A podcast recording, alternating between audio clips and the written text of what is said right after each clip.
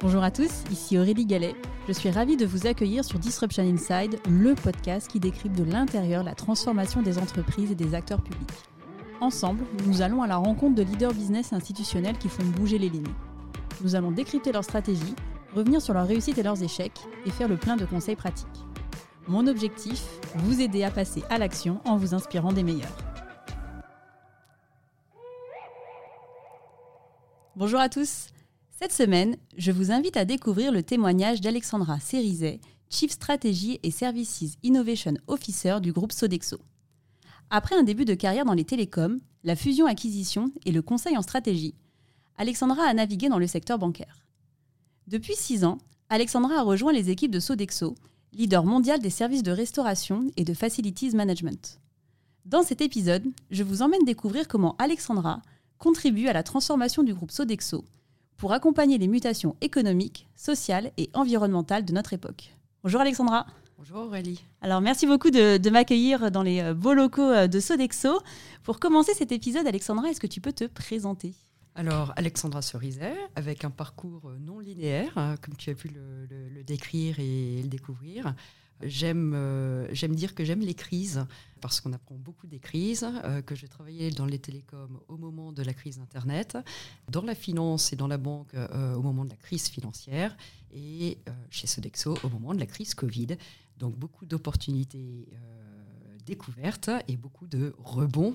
Alors justement, est-ce que tu peux revenir un peu sur le fil directeur de ton parcours. Alors, on peut pas dire que le fil directeur de ton parcours, ce sont les crises, parce que c'est des choses plutôt qui se, qui se sont présentées euh, à toi.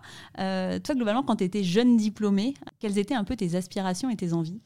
Euh, Je pense que le fil directeur de mon parcours a été la saisie d'opportunités et avec une euh, maturité qui s'est développée. Au départ, euh, comme euh, beaucoup de jeunes diplômés, l'enjeu est d'acquérir des connaissances, et notamment des connaissances très analytiques, très techniques. Donc c'est là que j'ai passé du temps à faire de l'audit interne, du fusion-acquisition et du conseil en, stratégie, donc des dimensions vraiment, vraiment techniques, analytiques, financières. Puis après, j'ai voulu découvrir le monde de l'entreprise, la réalité de l'entreprise. Et donc, j'ai évolué chez HSBC. Euh, Là, c'est la réalité de l'entreprise, c'est la mise en œuvre d'une stratégie, c'est l'exécution, c'est le début du management. Et puis, troisième chapitre, j'ai envie de dire, chez Sodexo depuis euh, six ans, avec toujours un petit euh, fil conducteur stratégie, hein, celui-là qui me suit toujours, mais de plus en plus d'opérationnalité, puis du management d'équipes beaucoup plus larges, très internationales et me dire je suis euh, leader de leader euh, et leader d'experts puisque j'ai des équipes qui sont très expertes, très bonnes euh, et qui ont des niveaux de technicité très élevés. Et donc mon, rôle, c'est de, joindre l'ensemble de ces équipes pour constituer un tout de la stratégie à l'exécution. Quels sont les grands enseignements que tu as tirés de ta première partie de carrière quand tu as travaillé dans euh, l'audit, le conseil, euh, la fusion-acquisition? Euh, Work hard, play hard. donc un travail très intense et vraiment une dimension très analytique, très méthodique, très structurée, ce qui permet je pense aujourd'hui d'avoir cette dimension-là comme relativement acquise et de mettre mon effort beaucoup plus sur des sujets de management, euh, des sujets de perspective, euh, des sujets d'environnement, puisque la partie la plus euh, technique est totalement intégrée dans, dans ma manière de réfléchir. De cette expérience, globalement, qu'est-ce qui t'a été utile par la suite? La force de travail, la capacité à ne pas lâcher, à travailler beaucoup, une forme de résilience. Alors ensuite, tu as intégré les équipes euh, d'HSBC. Alors pourquoi ce, mouvement dans les secteurs financiers et qu'est-ce que tu as appris? J'ai passé 7 ans chez Bain, euh, Bain et compagnie, et 5 ans plutôt en télécom et 2 ans euh, en services financiers au moment de la crise. Donc c'était relativement naturel que je continue à aller dans le domaine de l'entreprise, découvrir l'entreprise. Je suis rentrée par la stratégie et euh, assez rapidement, je me suis occupée de la banque de détail. Euh, alors pour la petite histoire, euh, je m'étais dit, lorsque je faisais du M&A, jamais je ne ferais de banque de détail. De fait, j'ai fait de la banque de détail et c'est probablement là où j'ai le plus appris en matière opérationnelle. C'est là que j'ai découvert le management, à vrai dire, puisque en banque d'affaires ou dans le conseil en stratégie, on travaille avec des équipes relativement légères, très agiles, très analytiques, qui sortent à peu près des mêmes écoles, qui ont les mêmes mécanismes de pensée. Là, euh, la banque de détail, je me retrouve avec des équipes de tous les âges, de tous les genres, de tous les profils, avec des niveaux d'expertise différents. Et c'est là qu'on apprend réellement le management, voilà, le management de l'altérité de la diversité. Après, l'autre élément important et que j'ai appris chez, HSBC, c'était euh, une période de sortie de crise. Hein. Là aussi, la résilience, parce que l'hiver à l'époque de, de, Toba, là les, les, taux remontent, mais de Toba, besoin de transformation euh, très profonde de la banque de détail.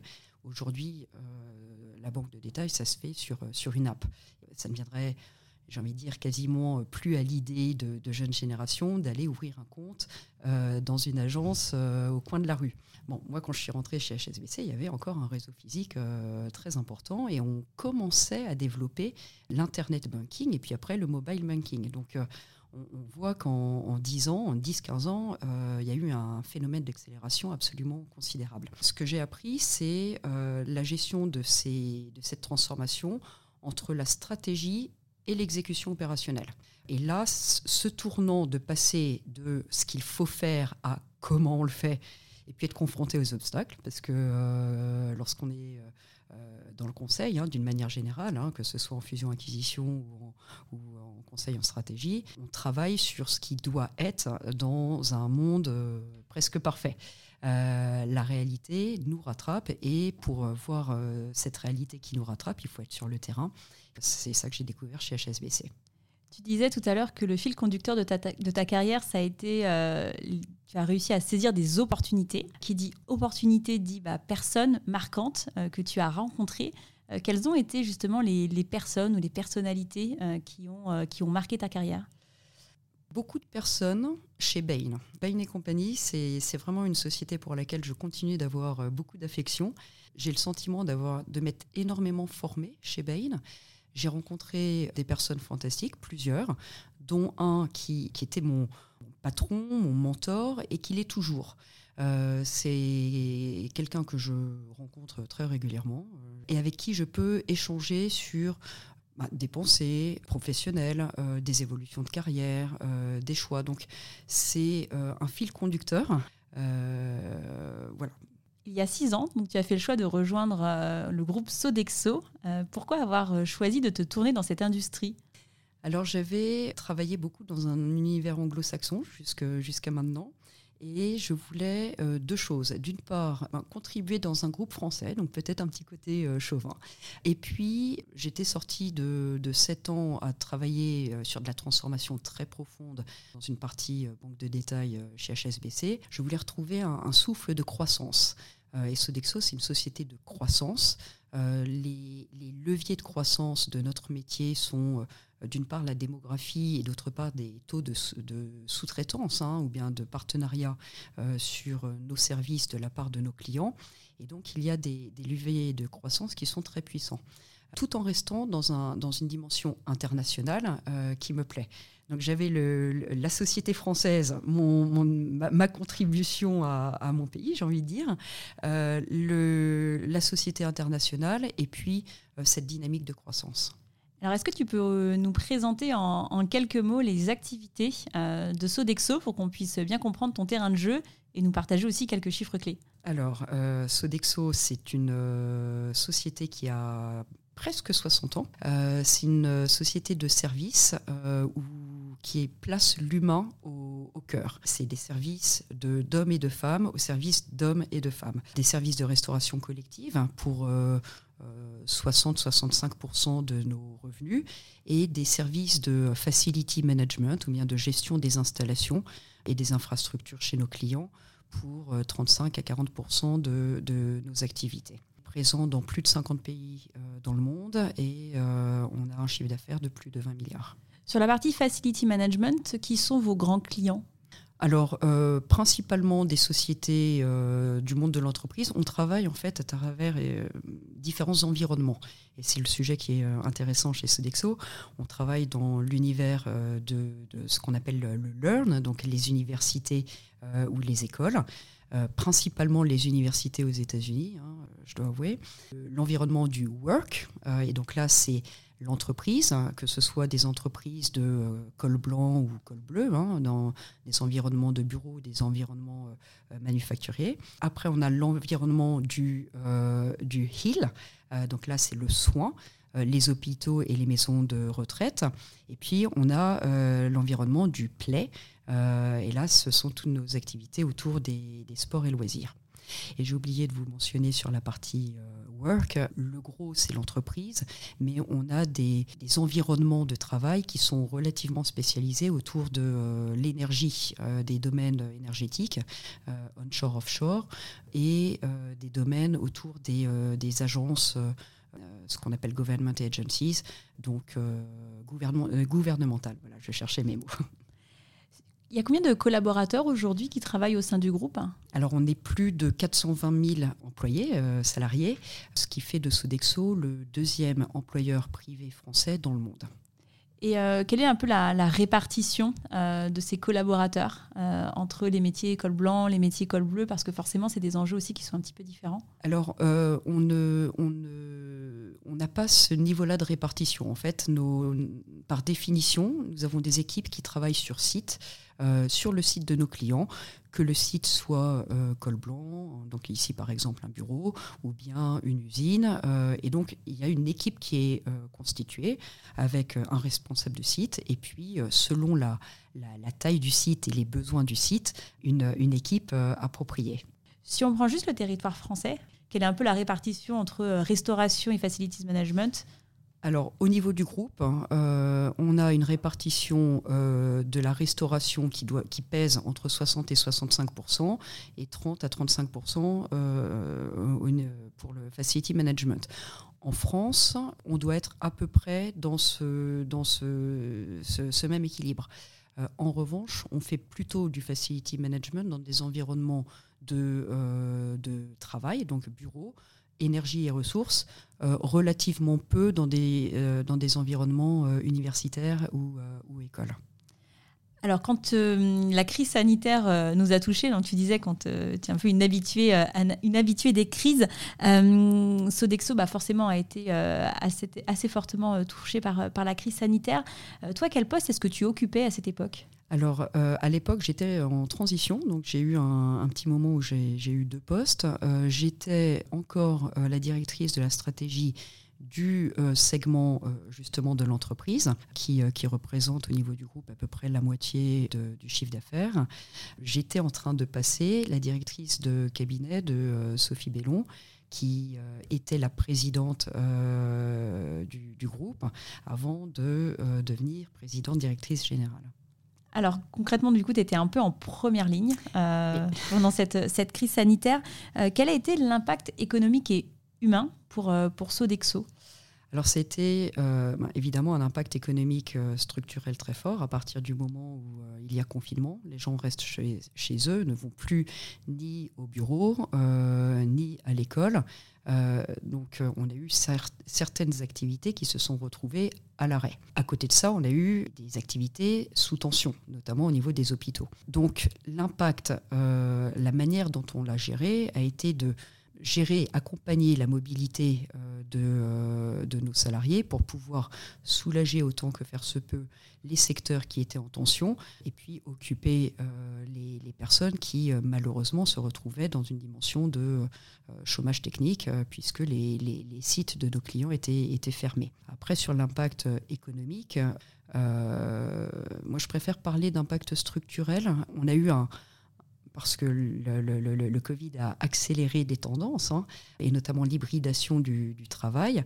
Et on a eu un impact structurel de euh, réduction de nos volumes de l'ordre de 15-20%. Euh, Aujourd'hui, on, est sorti de la crise, on a retrouvé notre chiffre d'affaires pré-Covid, mais il se fait effectivement de manière un petit peu différente, puisque euh, quand les salariés travaillaient euh, cinq jours par semaine sur, euh, au bureau, et en France, hein, on n'avait pas forcément une grande habitude du télétravail, Maintenant, elle est complètement rentrée dans les mœurs. Et donc, on est plutôt sur euh, trois jours par semaine au bureau. Mais à côté de ça, et c'est très intéressant, on, a vu des, des, mécanismes de valorisation de notre offre. Hein. On est perçu par nos clients comme des partenaires réels parce qu'ils ont un enjeu de faire revenir leurs leur, salariés sur site et sont prêts à être beaucoup plus en partenariat plutôt qu'en sous-traitance par rapport à nous pour qu'on puisse offrir des services de restauration plus qualitatifs parce qu'on crée ainsi un élément de convivialité euh, qui fait revenir les, salariés au, bureau et euh, qui est générateur d'un sentiment d'appartenance à l'entreprise, euh, d'innovation, d'échange. Et, on voit bien que travailler tout le temps derrière, à distance, derrière un écran, ça ne favorise pas énormément l'innovation. En plein cœur de la, de la crise sanitaire, quelles ont été les, les décisions un peu structurantes ou les décisions qui t'ont marqué? La crise a été un choc hein, pour euh, Sodexo. Comme je le disais, c'est une, c'est une entreprise qui est très humaine, où les, personnes sont au cœur du dispositif. Donc se retrouver du jour au lendemain avec euh, l'arrêt total de nos activités et donc automatiquement le, sujet de la gestion de, nos coûts, ça a été un, oui, un, petit traumatisme pour, euh, pour l'ensemble des équipes. On l'a géré avec beaucoup d'humanité, beaucoup de solidarité. Euh, comme je le disais, euh, à, faire, à avoir les aides gouvernementales, euh, à maintenir des systèmes d'aide à nos salariés qui pouvaient ne pas avoir des couvertures aussi, aussi généreuses que ce qu'on peut avoir en France, par exemple. On a senti un, réel élan de solidarité chez Sodexo. Et donc, c'est une entreprise qui a des valeurs et ces valeurs se sont révélées là aussi très réelles et très concrètes lors d'une période de crise assez critique. Et toi, à titre plus personnel, quels sont les grands enseignements que tu en as tirés? Que cette crise, comme les autres que j'avais que j'avais pu euh, connaître, il euh, y, a toujours deux temps dans, dans, de gestion de crise. Il y a un temps de réaction. Il faut parer au plus pressé. Et le plus pressé, c'est parfois du court terme. Et en même temps, il faut réfléchir à la sortie de crise et réfléchir aux opportunités de transformation du modèle. Et dans une crise, il y en a toujours. À chaque crise, j'étais plus ou moins dans une situation de stratégie, enfin dans des postes de stratégie. Et là, en l'occurrence, j'étais dans un poste de stratégie. Donc, j'avais pas trop à gérer le quotidien et la réaction puisque euh, j'étais pas dans un poste opérationnel à ce moment-là, mais je devais commencer à anticiper la, euh, la pensée de sortie de crise. Alors justement, quelles ont été les, grandes transformations euh, qui ont euh, émergé consécutivement à cette crise euh, sanitaire? Tu commençais un petit peu à en parler tout à l'heure avec notamment le travail hybride et l'impact aussi, que ça a pu avoir sur bah, tous les services de, restauration. Est-ce qu'on peut un peu creuser cette partie-là et puis aussi bah, creuser peut-être les autres transformations que toi, tu as vues naître à l'occasion de cette crise sanitaire? Alors j'ai envie de dire, cette crise, elle a accéléré des tendances qui, étaient, qui existaient déjà. Euh, et je pense qu'on a gagné une dizaine d'années euh, sur des tendances relativement fortes qui tournent autour du consommateur. Sodexo, on est une société euh, de service à des clients des clients qui sont des, organisations, hein, donc des, des, entreprises, des hôpitaux, des universités. Et j'ai envie de dire, le Sodexo du XXe siècle, à chaque euh, site ou à chaque environnement, il y avait des consommateurs qui étaient euh, attachés au site, qui étaient relativement captifs sur le site. Dans la mesure où on est dans un passé dans un mode où les consommateurs ne sont plus captifs, ils peuvent travailler au bureau ou chez eux, on doit adresser non plus seulement le client et la relation B2B, mais le consommateur. Et donc, on a un enjeu stratégique de pivot d'un modèle B2B à B2C for B.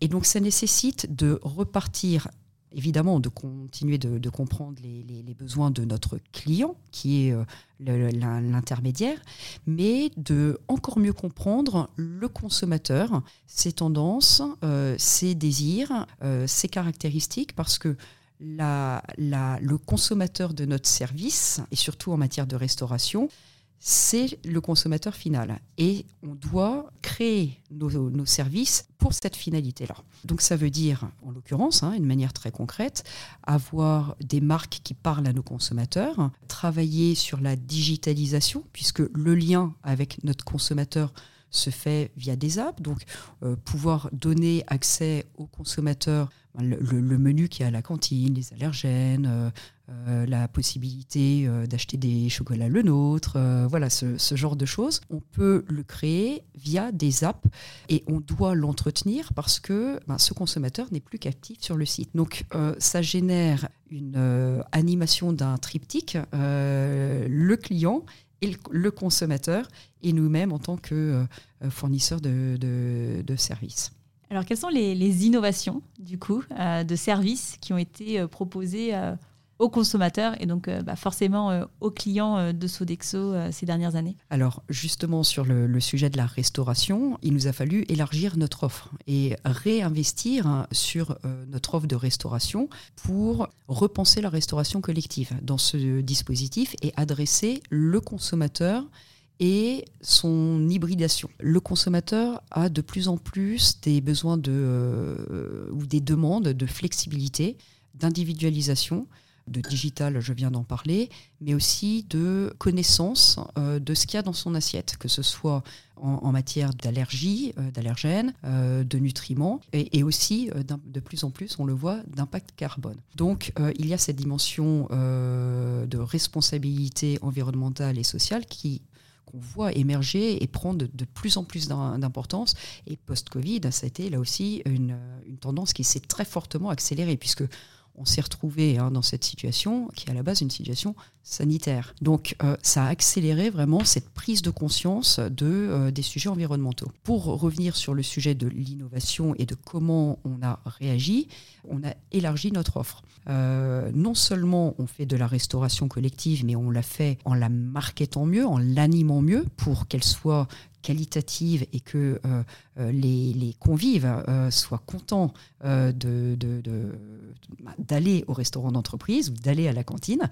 Mais on l'a complété et on est en train de continuer de travailler dans cette direction-là par d'autres services de restauration qui correspondent au nouveau mode de, consommation des consommateurs. J'ai plusieurs exemples, ce qu'on appelle convenience. Et donc, convenience, c'est des, endroits plus flexibles où le client, le consommateur, pardon, va se servir lui-même. Donc, c'est des frigos connectés, c'est des machines à café, euh, c'est ce genre de, de petits corners où on va avoir une offre euh, de snacking euh, ou bien de plats euh, plus ponctuels. Ça, c'est quelque chose qui, est très présent aux États-Unis, mais qui se développe dans un certain nombre de, de, pays. Après, on a des offres de delivery. On se fait livrer et on peut se faire livrer soit de la restauration commerciale qui se fait livrer au bureau, là c'est une offre qu'on a aux États-Unis, soit notre offre qu'on crée, enfin des, des plats qu'on fait dans une, dans une cuisine hors site, j'ai envie de dire, et qu'on livre sur site. En France, je prends l'exemple de Food Cherry, qui est exactement dans ce type de modèle, et qui d'ailleurs coche les cases de euh, l'alimentation responsable. Euh, donc il y a un, marqueur aussi très, euh, très fort sur cette dimension-là. Et puis, on a ce qu'on appelle l'agrégation. C'est la mise à disposition de plusieurs restaurants. Et donc là aussi, ça passe par du delivery, mais on travaille sur une offre euh, en architecture ouverte et qui peut être physique ou qui peut être euh, virtuelle. Donc virtuelle via euh, des applis, bien sûr, et physique, on le fait principalement en Chine. Où ça donne des foot courtes, si vous voulez. Est-ce qu'aujourd'hui, les, les, clients entreprises sont davantage prêts à payer pour ces services qui, sont, qui permettent d'offrir aussi une, une, expérience un peu plus augmentée pour les collaborateurs et du coup leur donner aussi envie de revenir sur site. Est-ce que toi, tu vois une différence entre le avant et après? Parce que généralement, c'est des services aussi où on essaie euh, d'obtenir le meilleur coût. Et donc, bah, à mesure où toi, tu diversifies aussi euh, les services que tu proposes, bah, ces services, ont un coût supplémentaire aussi pour l'entreprise. Est-ce qu'il y a des stratégies d'investissement un peu différentes de tes clients que tu as perçues? Oui, on l'a vu, on l'a vu euh, et on le voit, hein, notamment pour des clients entreprises bureaux qui ont été les plus touchés par euh, l'hybridation du travail. Et comme je le disais, passer euh, le petit moment d'euphorie hein, de, ces clients-là juste après le Covid sur les, économies qui pouvaient être liées pas tant sur euh, notre offre, mais sur, les, sur le, coût de l'immobilier, hein, qui est quand même un, qui pèse dans la structure de, de coût de, de, nos clients. Passer ce petit moment d'euphorie, Ils ont pu voir que le sentiment d'appartenance n'existait pas, euh, ou ça, me nuisait, que l'innovation, le côté collectif euh, de l'entreprise bah, n'existait plus. Et donc, on a effectivement des clients qui aujourd'hui ne nous considèrent plus comme euh, juste des sous-traitants, mais veulent vraiment faire du partenariat avec nous, avoir une offre très qualitative et sont prêts à y mettre le prix parce que ça a un impact sur leur propre performance. Et alors, est-ce que du coup, cet enrichissement de l'offre de services, ça vient euh, compenser une partie de la perte de revenus qui est liée au fait qu'on a moins de volume euh, de restauration euh, unitaire chaque jour? Parce qu'en fait on a des employés qui sont aussi en, télétravail deux jours par semaine en moyenne Alors oui parce que, et comme je vous le disais, on a retrouvé notre niveau de chiffre d'affaires pré-Covid mais effectivement avec des habitudes qui sont différentes. Et donc c'est là qu'on voit le sujet de la valorisation de notre offre. Petite question sur, est-ce que ça, ça m'intrigue un petit peu. Euh, donc, on est passé d'un modèle où il y avait euh, des, employés qui étaient euh, cinq jours par semaine au bureau et qui utilisaient les services de restauration collective de leur entreprise, notamment pour des questions économiques, hein, parce que c'est généralement pris en charge en partie par l'employeur. comment est-ce qu'on arrive à passer d'un modèle très linéaire, où en fait, en capacité de pouvoir anticiper bah, le nombre de repas que tu vas servir chaque jour, à un modèle où il y a des variations qui sont très fortes et notamment bah, post-crise sanitaire, où on avait quand même euh, une incertitude très forte sur le nombre de jours où les personnes allaient effectivement au bureau. Alors aujourd'hui, c'est un peu différent parce qu'il y a des politiques de télétravail qui permettent de cadrer aussi un petit peu plus euh, les pratiques euh, au sein des services. Qu'est-ce que tu as mis en place avec tes équipes pour justement réussir à gérer au mieux et éviter le gaspillage? Alors euh, c'est très intéressant parce que là aussi, euh, on parlait d'innovation, c'est là aussi que l'innovation est, au service de, de, notre métier. Les équipes euh, data ont travaillé d'arrache-pied et ont créer des data use cases euh, qui permettent de prédire, en fonction d'un certain nombre de critères, euh, l'affluence euh, sur site en fonction du jour de la semaine, en fonction du temps qu'il fait, en fonction des jours de grève, etc., etc. Donc, on est en mesure d'aider nos clients à savoir combien de personnes vont être présentes sur site et effectivement d'adapter notre production pour éviter et réduire le gaspillage alimentaire. Alors là, on a parlé de la première mutation, donc la mutation autour euh, du consommateur. Tu parlais d'une autre mutation qui était la mutation euh, des enjeux autour euh, de, l'environnement. J'ai une question pour toi de Mathilde Lecause, qui est DRH de Mazar France et présidente du Lab RH, qui souhaitait te poser la question suivante. Comment les enjeux de transition énergétique impactent-ils ton industrie? Ils, nous impactent très directement puisque ce qu'on appelle euh, farm to fork, donc la, filière euh, agroalimentaire intégrée, représente euh, un tiers des émissions de carbone de la planète. Donc du travail. Il y, a du travail et nous avons un, devoir citoyen de, de traiter le sujet évidemment d'arrache-pied. Maintenant, pour nous, ça va passer principalement par la gestion du euh, gaspillage alimentaire, justement. Les émissions carbone euh, scope 1 et 2, hein, donc euh, direct, ça représente pour nous 1%. Voilà. donc la majeure partie, c'est ce qu'on fait sur site chez nos clients ou toutes les émissions qui proviennent des sujets achats en amont, avec d'ailleurs une notion de gaspillage en amont, ou bien sur site par nos consommateurs en aval. Donc il faut qu'on travaille, et c'est ce qu'on fait, avec l'ensemble de l'écosystème. Les achats, les consommateurs, les clients, et puis évidemment euh, nous-mêmes et, nos partenaires. Ça va passer par travailler sur des achats plus responsables euh, de l'économie locale. On a des objectifs de favoriser de plus en plus des petits acteurs locaux au niveau des achats. Euh, donc ça a un impact euh, et social, euh, mais aussi environnemental parce qu'il y a le, sujet du transport qui est évidemment mieux traité. On travaille avec nos clients et là aussi, c'est là qu'on peut avoir une, un apport de notre, de notre activité de facility, de facility management auprès de nos clients pour repenser les espaces de bureaux, repenser la gestion de l'énergie, euh, repenser le sujet de, euh, de la climatisation. Euh, donc là, ce sont des services qu'on fournit et qu'on peut fournir à nos clients dans cette logique de d'apporter ou d'avoir un impact positif en matière énergétique. Donc on est très partie prenante sur, sur ce domaine-là. On travaille avec nos consommateurs et là aussi il y a un travail de pédagogie très fort sur le gaspillage je me sers à la cantine ce que je vais prendre, je ne vais pas jeter, je ne vais pas me servir une énorme assiette et en jeter la moitié. Donc voilà, il y a, tout, ce, sujet d'éducation sur lequel on doit aussi euh, travailler, le, tri des déchets, etc., etc. Et puis évidemment, on travaille euh, nous-mêmes à nos, formations pour nos collaborateurs qui sont en première ligne. Est-ce qu'aujourd'hui, toi, tu perçois vraiment sur ces sujets-là un, changement de modèle qui est en cours par rapport aux pratiques précédentes où globalement on avait aussi euh, alors on a peu à tous la vision de la restauration euh, collective aussi assez peu qualitative avec des produits euh, très, très industriels, très transformés. Est-ce qu'aujourd'hui on passe vraiment à une autre époque avec euh, d'autres attentes, d'autres enjeux? Alors oui, et avec des niveaux de maturité différents selon les zones du monde, pour être parfaitement transparente. L'endroit dans le monde où il y a le plus de sensibilisation de, la société sur ces sujets environnementaux, c'est principalement l'Europe. Euh, donc c'est vraiment en Europe qu'on doit travailler et qu'on va utiliser comme laboratoire pour avancer sur, euh, sur cette dimension-là.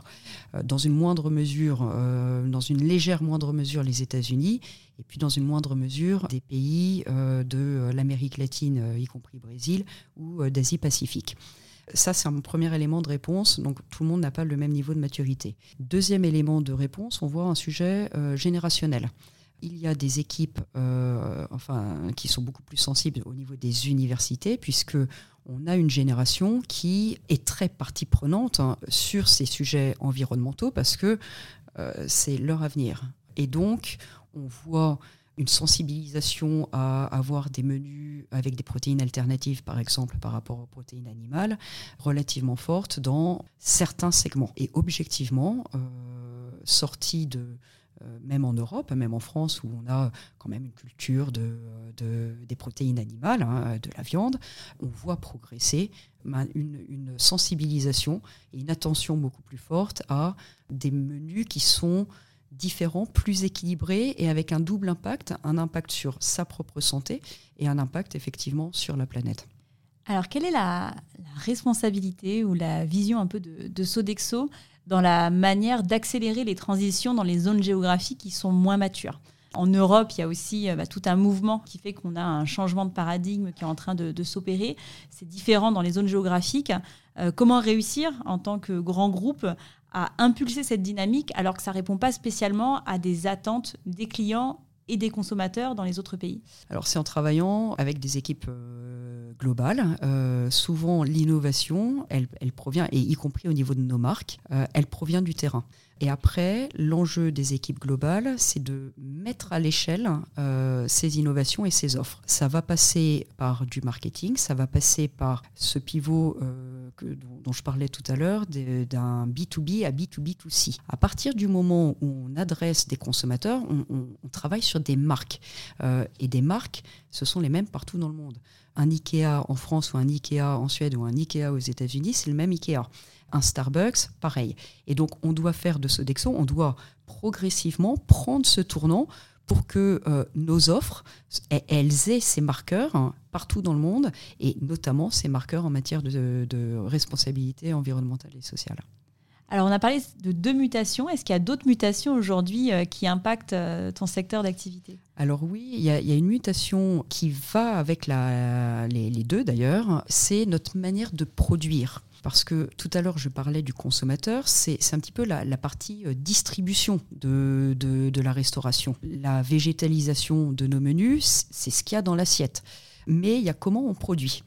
Et là aussi, ça fait partie de la transformation de, notre modèle en investissant dans de la production qui n'est plus sur site, mais qui est hors site. La production hors site, c'est quelque chose qui est absolument fondamental et qui complète, qui est extrêmement vertueux pour euh, nous-mêmes, nos clients, euh, nos consommateurs et nos salariés. Pour nos clients, j'ai commencé par eux, ça va leur permettre de mieux gérer leur espace euh, de bureau. Pourquoi avoir une cuisine qui est utilisée deux heures pendant la journée? Ça prend de la place, c'est un espace qui ne peut pas être utilisé à autre chose. Et là, si on déporte cette cuisine ailleurs, hein, hors site, euh, et nous qui la gérons, c'est bénéfice, c'est plus efficace pour notre client. Pour nos collaborateurs, là aussi, ça nous permet de dissocier, d'avoir des équipes qui sont hyper pro dans des cuisines hors site, qui peuvent euh, avoir des euh, horaires de travail réguliers, qui sont formés. Et donc, lorsqu'on est bien formé, on n'a pas d'accident du travail et ça c'est un indicateur aussi qui est extrêmement important pour nous.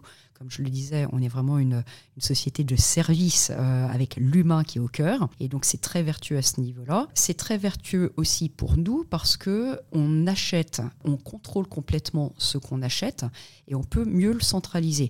Donc on peut travailler avec des producteurs locaux, on peut gérer le gaspillage en amont, on peut moduler les quantités et après les distribuer sur un, sur un large nombre de sites. On peut les, conserver ou gérer le stockage. Donc pour nous aussi, ça nous permet de mieux gérer le gaspillage alimentaire. Donc c'est vraiment un modèle de production qui est euh, très vertueux, qui sert à la fois les nouveaux modes de distribution dont je parlais tout à l'heure, par exemple les frigos connectés, ben, la, production ou l'alimentation, les plats qu'on met dans des frigos connectés viennent d'une production hors site.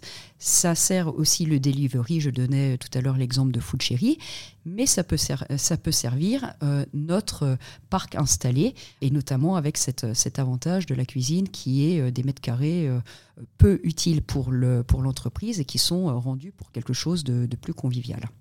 Alors, Alexandra, dans ton intitulé de poste, il est écrit Services Innovation. Alors, concrètement, euh, quel dispositif as-tu mis en place pour continuer à repenser euh, les modèles de restauration? On en a beaucoup euh, parlé, qui continuent bah, à être fortement impactés par la situation économique, mais aussi par du les nouvelles aspirations, on en a parlé, de, et attentes du coup, des clients et, des consommateurs. Concrètement, comment est-ce que toi, tu continues à porter l'innovation et comment tu la structures en interne pour que bah, justement vous ayez toujours un petit coup, un petit coup d'avance sur les attentes des clients et des consommateurs alors, euh, l'innovation est totalement intégrée dans mon périmètre, hein, qui, euh, qui va de la stratégie jusqu'à l'opérationnalisation des services. Et j'ai l'innovation qui est le pont entre euh, l'ensemble de ces dimensions. Donc comment on travaille? On travaille avec déjà de la donnée externe, des tendances, des, des, des, données de marché, des données prospectives que veulent les consommateurs, quelles sont les tendances en matière de robotisation, quelles sont les euh, différentes tendances en matière de, protéines alternatives, par exemple? Ça, c'est de l'innovation et qui, on est nourri de l'extérieur. On est nourri aussi de, l'extérieur avec euh, des écosystèmes euh, de start-up. donc là, on peut travailler sur des accélérateurs, on prend des thèmes et on rassemble des start-up pour bah, les sélectionner, les mettre un petit peu en compétition par rapport à nos besoins, et puis les identifier et euh, travailler avec elles. On, peut leur apporter bah, la plateforme Sodexo, euh, nos clients et nos consommateurs, et ils nous apportent ce, cette pensée un petit peu disruptive et ces manières euh, différentes de travailler. Et puis, comme je le disais tout à l'heure sur le sujet des offres, on a bien entendu l'innovation interne. Et l'innovation interne qui monte du terrain, elle est absolument clé. Et pour la petite anecdote, on a eu il y a 15 jours, une cérémonie sur euh, ce qu'on appelle l'Innov Challenge, qui est une sorte de concours interne où les équipes en interne réfléchissent à des sujets d'innovation. Et puis on se fait un petit jury, euh, voilà, d'abord dans les régions, puis dans les pays, dans les régions et euh, le tour final, donc c'était, comme je le disais, il y a 15 jours. on a eu plus de 1000 projets qui ont été présentés et on a une innovation, là, en l'occurrence, qui était très liée à l'environnemental, avec trois thèmes. Euh, le thème sur l'innovation autour de la végétalisation de, nos, menus, un thème sur la gestion des ressources, que ce soit eau, énergie ou autres ressources, et un thème sur euh, la gestion du gaspillage. Euh, et donc on voit que on a l'innovation au service de notre stratégie de manière très opérationnelle avec des, choses qui remontent, qui sont extrêmement concrètes. Et les lauréats, leurs leur projets, on va les mettre à l'échelle, on les accompagne pour les mettre à l'échelle et renforcer notre portefeuille d'offres avec cette innovation.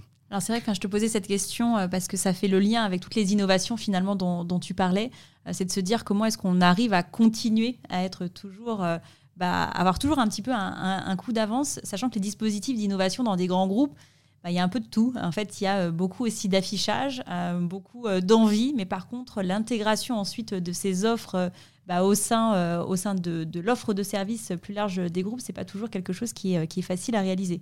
Donc vous, globalement, à chaque fois, quand il y a ce genre de, challenge, c'est des choses qui sont euh, suivies. Euh, donc en fait, typiquement, bah là, les trois, les lauréats vont voir leur offre de service à échéance 6 mois, 1 an, 18 mois intégrée dans bah, la proposition de valeur de, de, Sodexo auprès des clients Oui, on, on les accompagne et ce Innov Challenge, c'est quelque chose qu'on fait de manière récurrente avec effectivement l'idée, euh, l'objectif de euh, mettre ces, innovations à l'échelle.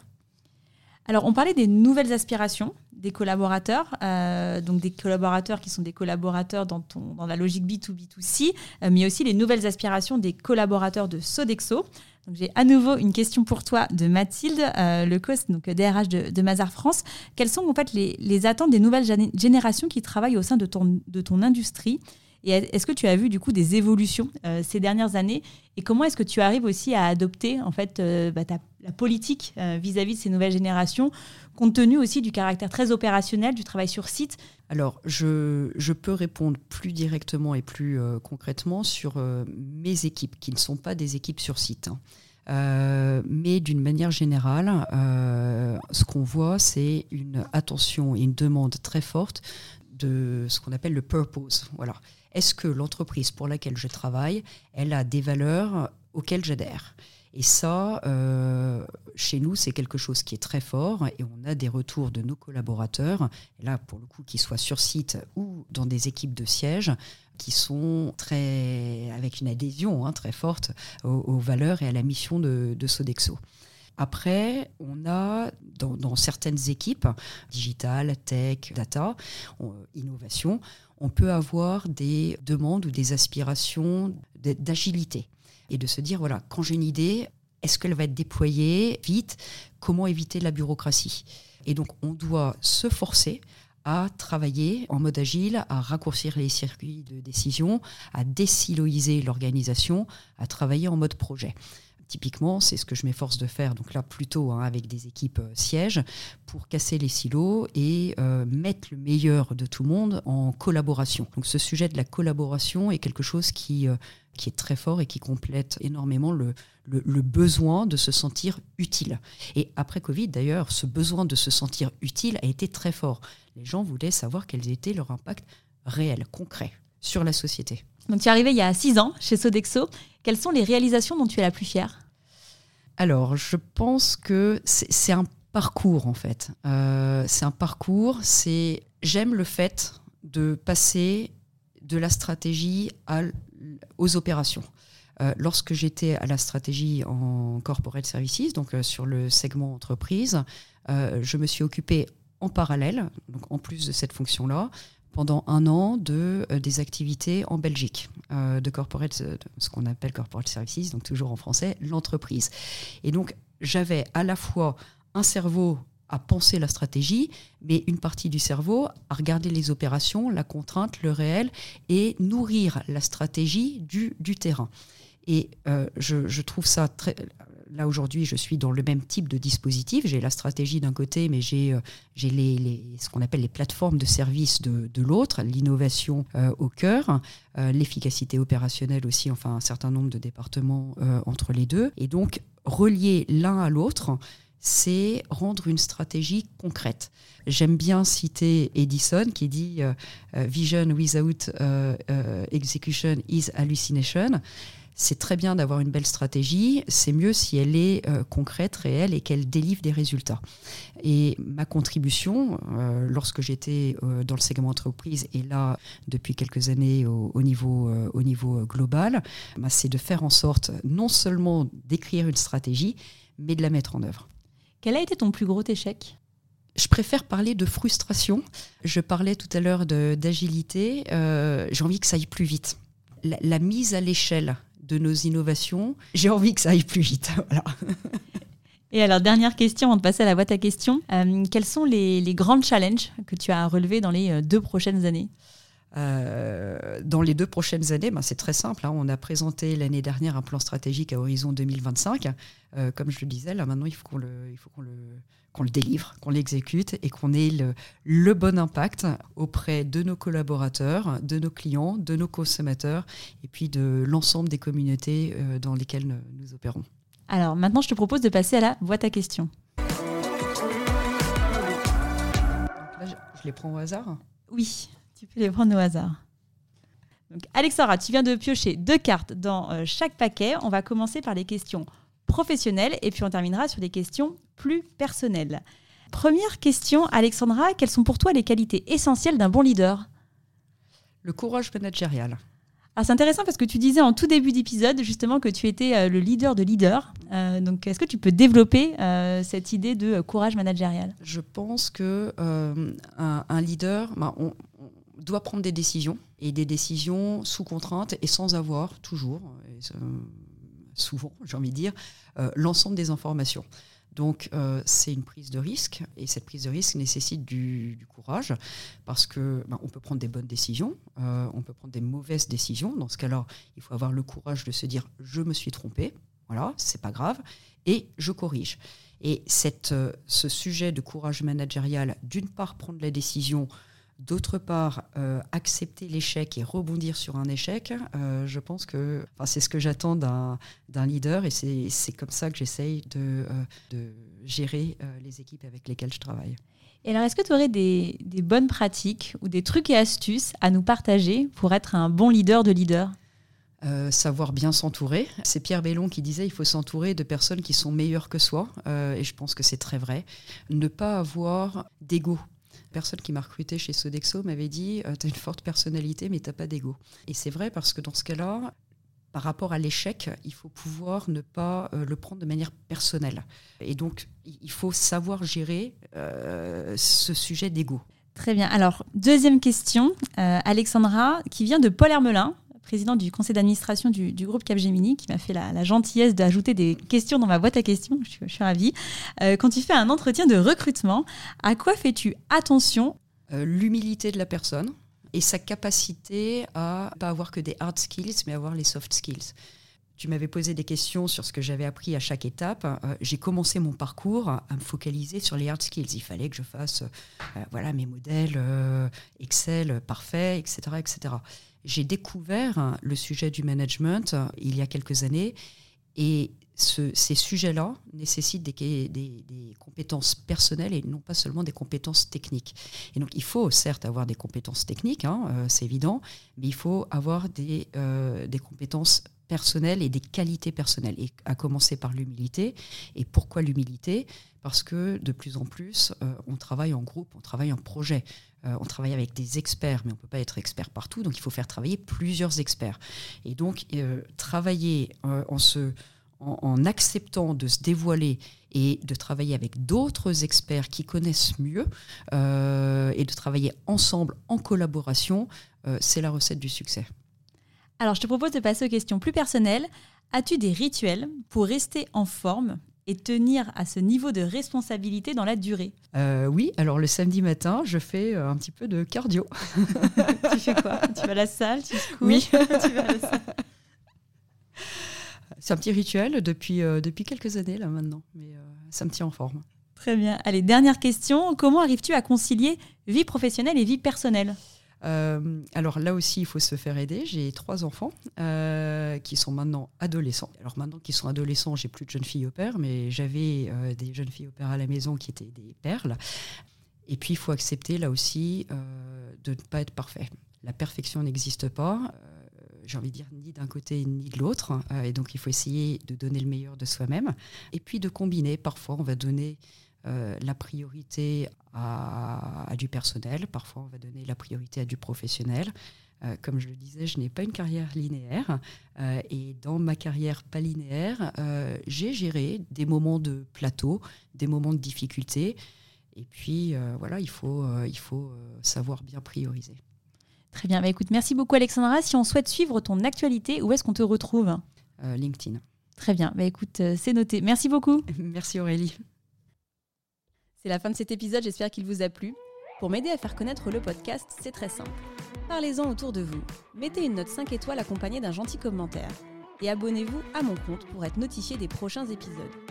Si vous souhaitez en savoir plus sur le podcast, je vous donne rendez-vous sur mon site aurélie-galet.com ou sur mon LinkedIn. Un grand merci à tous et rendez-vous la semaine prochaine pour un prochain épisode.